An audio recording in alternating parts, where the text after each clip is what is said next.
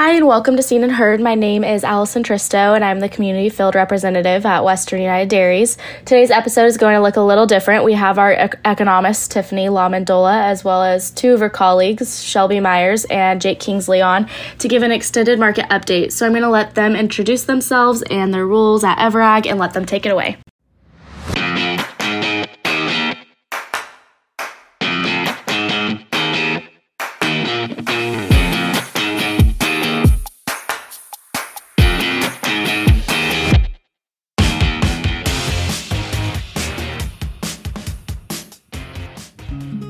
Did you know that you can turn your dairy manure into cash? Bennett Environmental is offering above ground dairy digesters at no cost to you. These systems can also remove nitrates from your lagoons to help you comply with water board regulations. Our proven above ground technology will generate income for your dairy into the foreseeable future. Because we truck the renewable natural gas off site, your dairy can profit regardless of your location.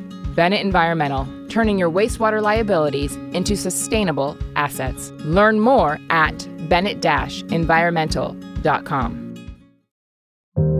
Are you tired of hearing that the main way to save water is fallowing?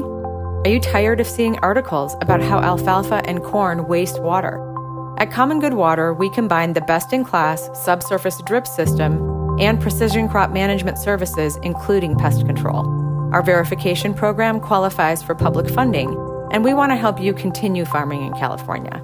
Contact your groundwater sustainability agency and ask how you can work with Common Good Water. Visit commongoodwater.com.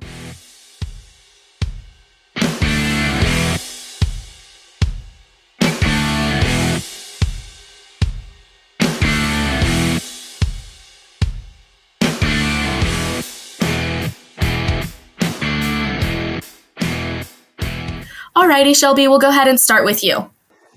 Well, I really appreciate the opportunity to be here today. My name is Shelby Myers. I am the Grain Market Intelligence Director for EverAg Insights. I think that's a fancy way of just saying I'm our in house economist on all things grains. And uh, today, really wanted to take an opportunity to talk about what's happening in the grain markets.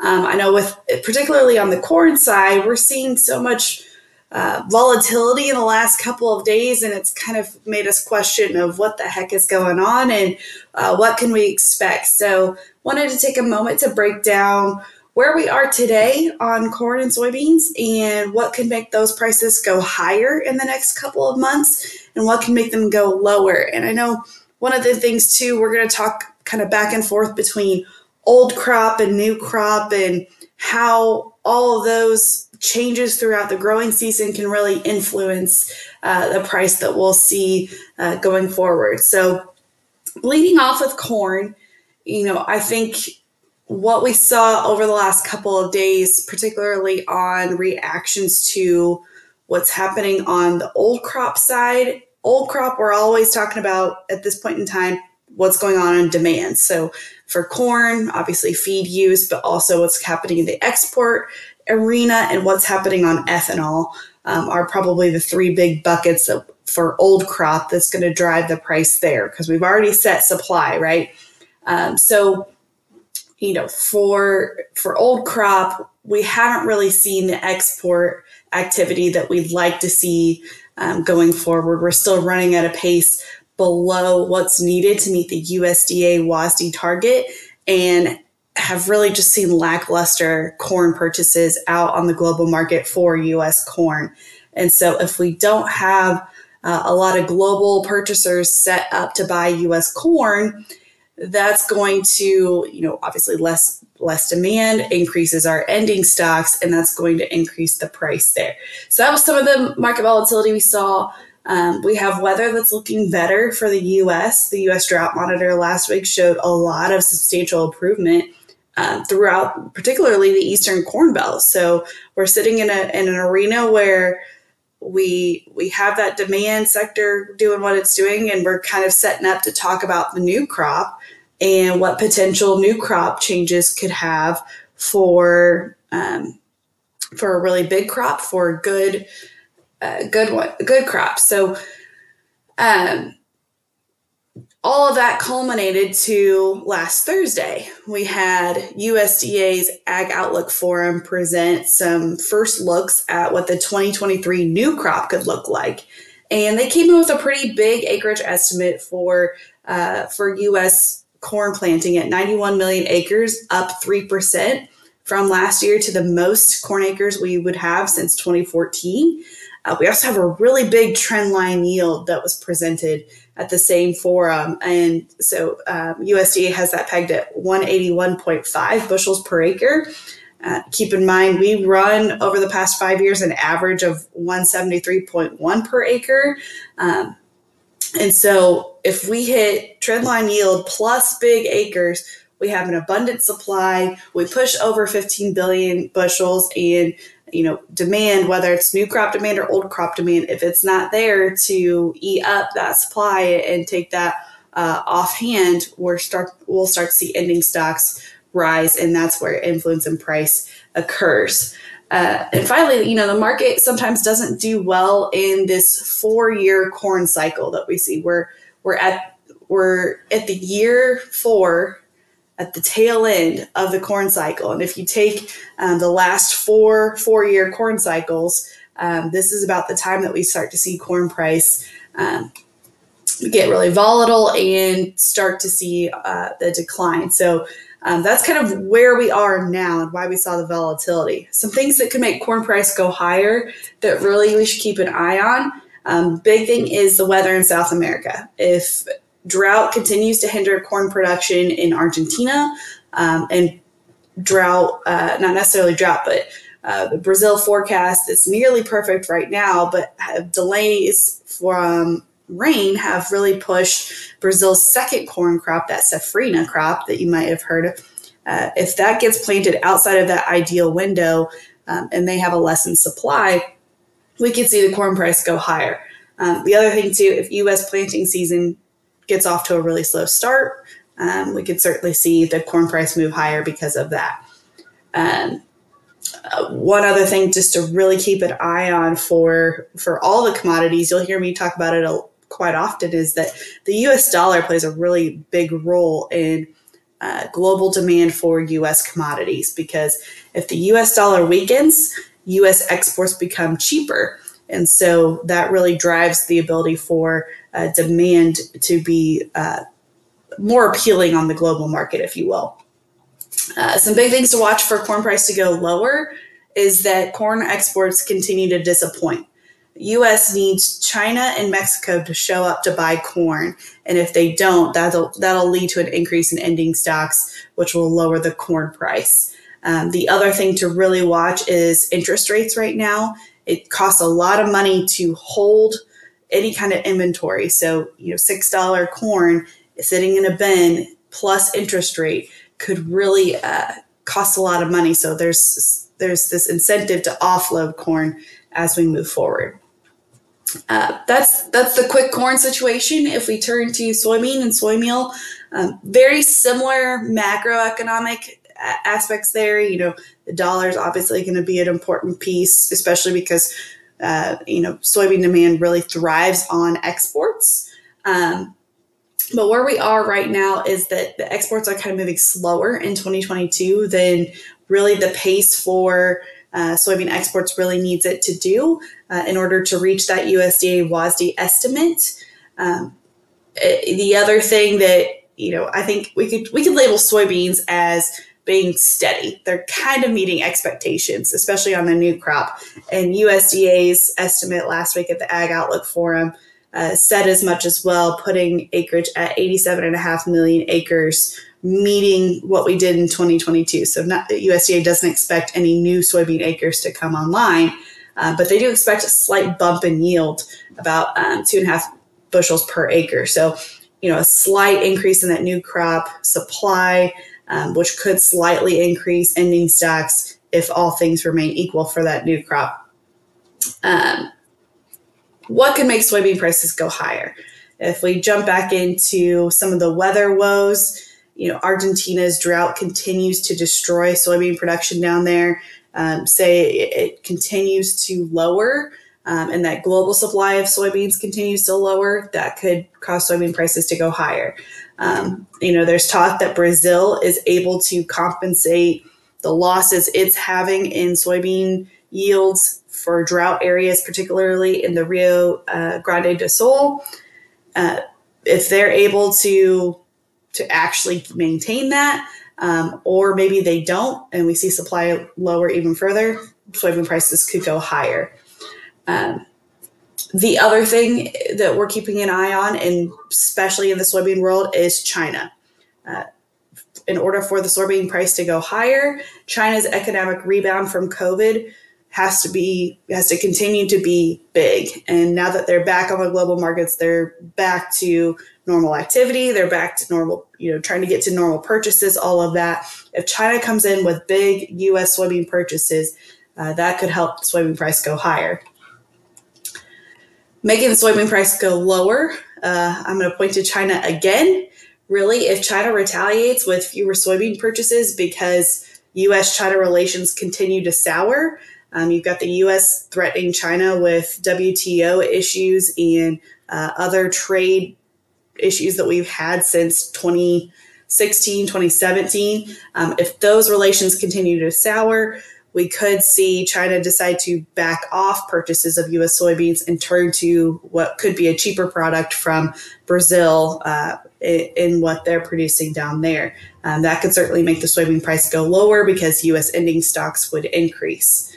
Um, the other thing to watch on the soybean price, particularly new crop and old crop, is what soy crush does. Um, as we continue to see an increase in soy crush for demand to the renewable diesel markets, um, you know, we're at record high estimates for soy crush. If those come to fruition, we're eating up a lot of that demand. If they don't and that falls flat, uh, we could certainly see the soybean price go lower. Uh, and so that's kind of where we're at on both the soybean and corn front on uh, that landscape and how a couple big unknowns can really change the price from week to week and, and where we're seeing that volatility. Okay. Thank you for that, Allison. Um, I'm Jake Kingsley, our Director of Feed Procurement here at EverAg. Uh, so I talk all things basis and cash feed prices uh, with a lot of our clients. And I think Shelby, you did a good job of covering uh, the macros here and, and the effects on the future side of the feed price. I think a lot of what you have said plays right into the basis conversation as well. Um, we've seen historically high old crop corn basis, like you said, for the last couple of years, uh, particularly in the West. They seem to be getting the worst of it with additional freight costs and a lack of production in the plains states where a lot of their corn is sourced. Um, we have seen some benefit here recently with this lack of an export market. Um, basis has started to drift lower. We're still at historically high values, uh, but we've come off of the top um, in a lot of places. And I think we could see that continue to trend lower if we get some decent weather to really get this safrinha crop in Brazil off to a good start and uh, some good production there. But as you said, there's there's risk there if that crop starts to falter in a meaningful way. Um, and China and others have to come back into the U.S. market for some product kind of out of their normal cycle. Uh, I think we could see this basis number start to perk back up pretty quickly. Um, ethanol numbers have been somewhat steady, so that's that's kept our folks in the Midwest a little higher than they would probably like to be. Um, but we're starting to see some of those numbers cool off a little bit here. And interesting enough, we're seeing some new crop basis numbers start to pop up around the country earlier than I think would be normal, and certainly earlier than I would have anticipated for this year with as tight of a balance sheet as we've got to wrap up this old crop year.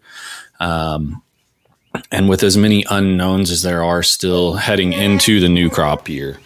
Um, so we're seeing some numbers for new crop float around. They're still, particularly in the rail dependent markets, they're probably 60 cents higher than what you'd call historically average.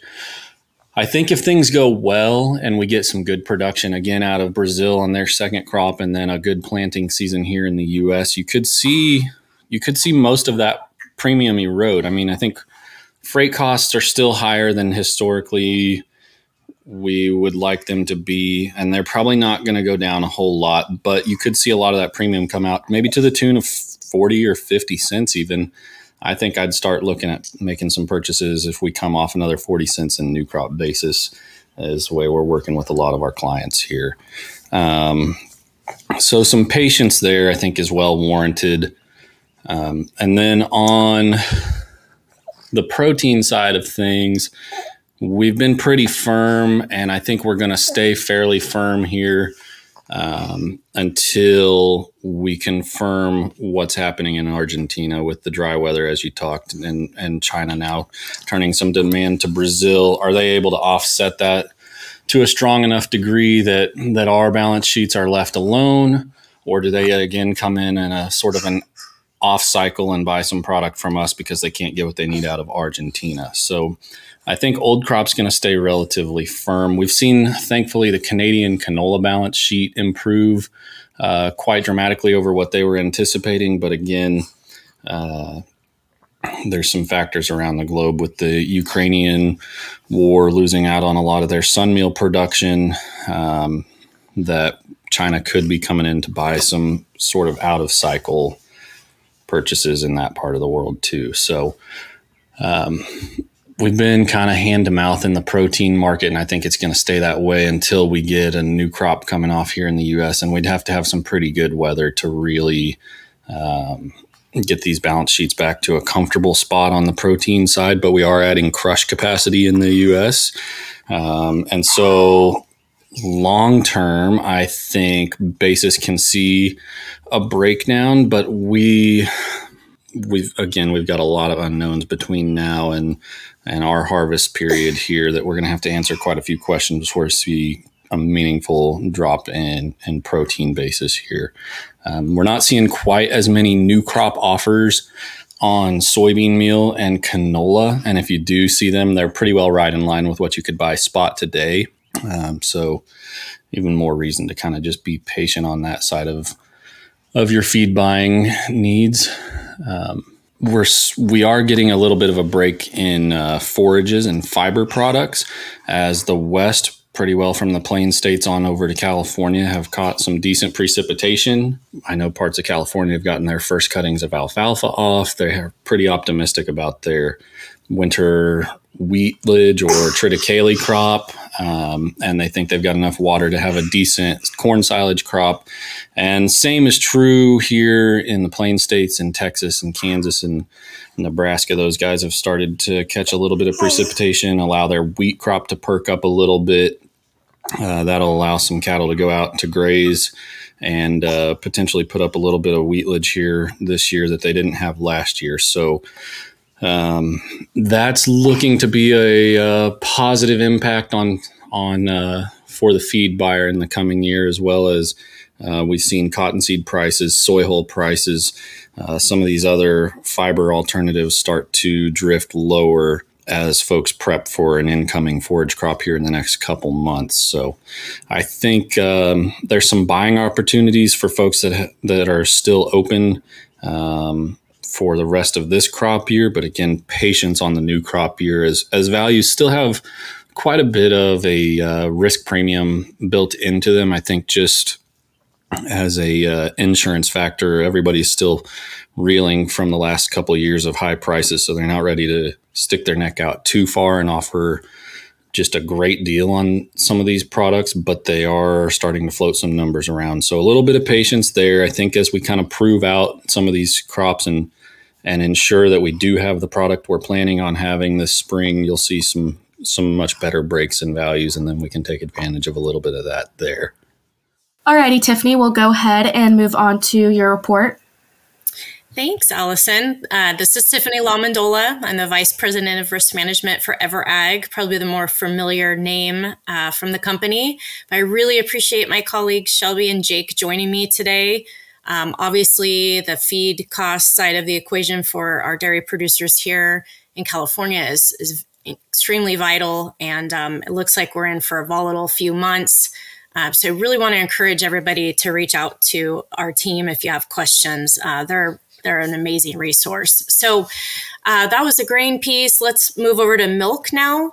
And um, I, I sort of structured my thoughts around kind of the top five factors we're watching from a supply perspective and the top five factors we're watching from a demand perspective. So, obviously, supply, we're keeping an eye on our domestic production here. Uh, we did get a milk production report last week for the month of January. The uh, top 24 states came in up 1.3%. That was a little bit higher than our model, which was running at one.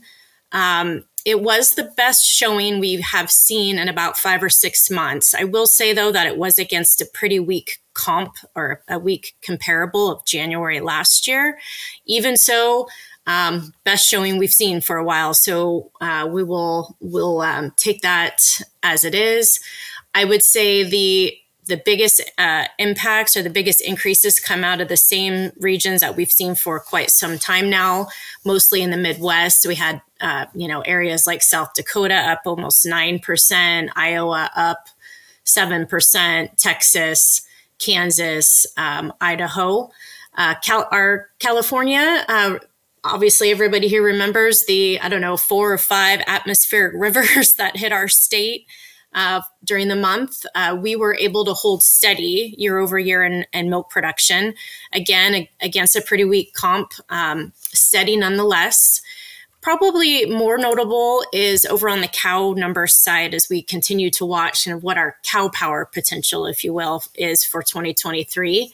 Um, you know, we had a few months of USDA pu- pulling cow numbers down in November and December. January reversed that trend and we moved higher uh, in cow numbers for the month. That put our herd at uh, plus 38,000 head over last year. So that's the biggest margin we've seen since uh, summer of 2021. So a few more cows in the herd. Um, however, as we kind of look at some of the data a little further out in the weeds, um, our dairy replacement heifer inventory is really low. So to the extent that we can keep building the herd, that those numbers definitely aren't going to help. We're um, at the lowest levels of replacement inventory that we've seen since about 2007. Um, another thing we've been really watching is slaughter data. Uh, for the month of January, we were running pretty high, up about 14% year over year.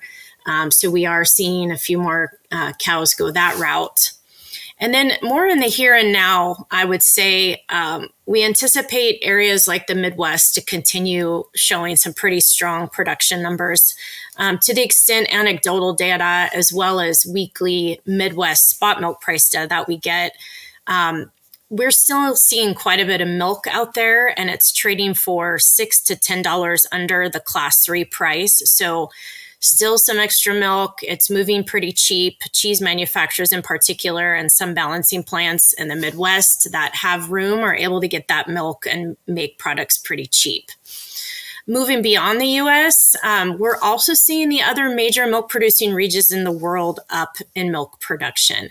This is not something we had to contend with in 2022. Um, all major milk producing regions were down. But for January, the US, as I just mentioned, was up 1.3. New Zealand also registered their first gain in quite some time, up about 1% there as well. And then, probably more notable is that the EU has been running in positive territory as well. They were up a, about a percentage point in January. And you might think, gosh, that doesn't seem like very much. Um, but friendly reminder the EU, although they're smaller farms, there is a lot of them, and they're about 1.6 times the size of US milk production. So we're talking about a lot of milk. And in terms of their size against New Zealand, they run about seven times the size of New Zealand's output. So little changes in there mean a lot for the world market. And that's certainly been some of the pressure we've seen on prices lately as they have been, been more aggressive um, as they have more product to move. Finally, on the supply side, builds off my colleagues' comments around grains. All eyes are on producer margins right now.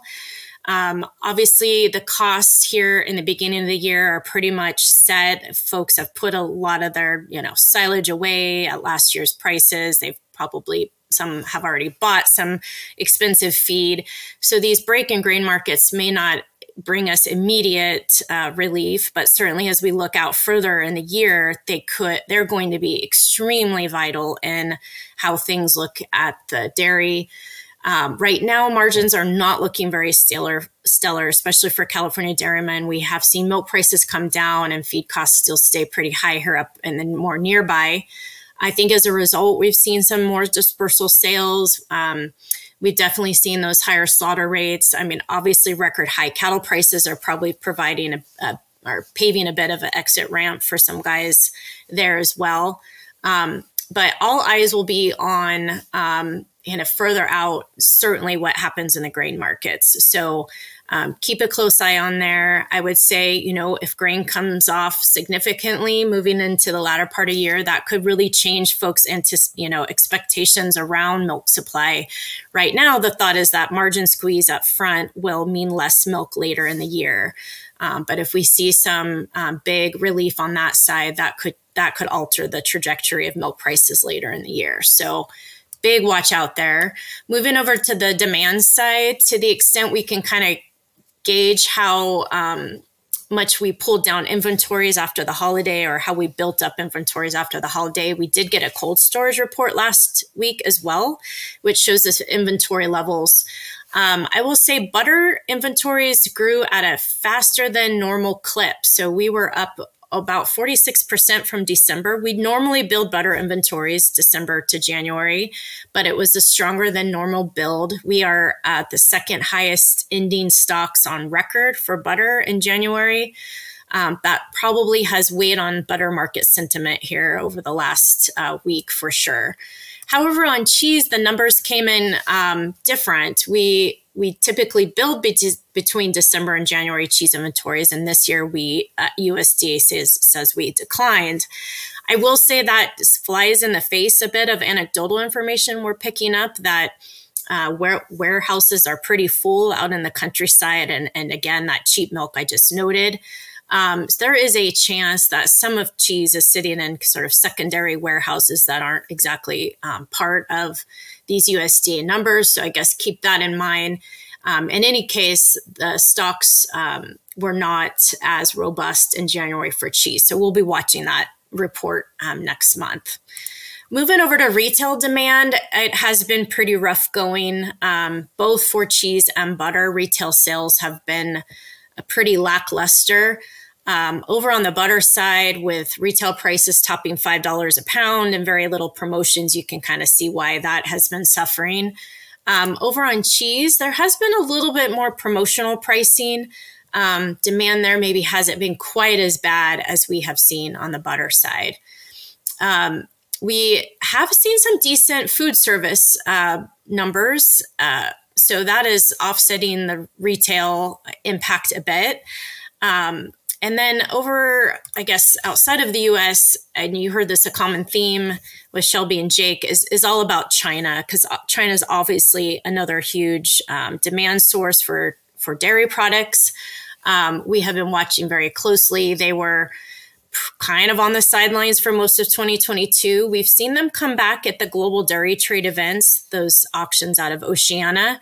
So they have been buying. Um, they're not totally absent as the new year has started. Um, but other regions have fallen off enough and they haven't gotten aggressive enough to really push high prices higher.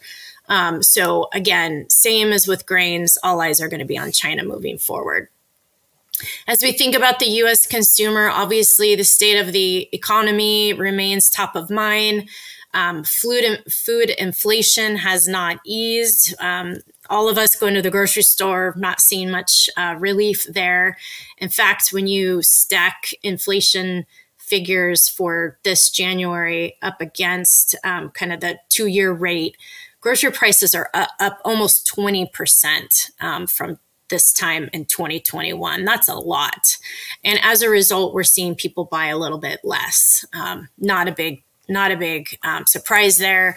Part of the reason is that even though wage data is up. It, wages have not increased at the same rate as inflation. So when you think about wages in an inflation adjusted um, situation, they just haven't kept up. So people just don't have as much discretionary dollars.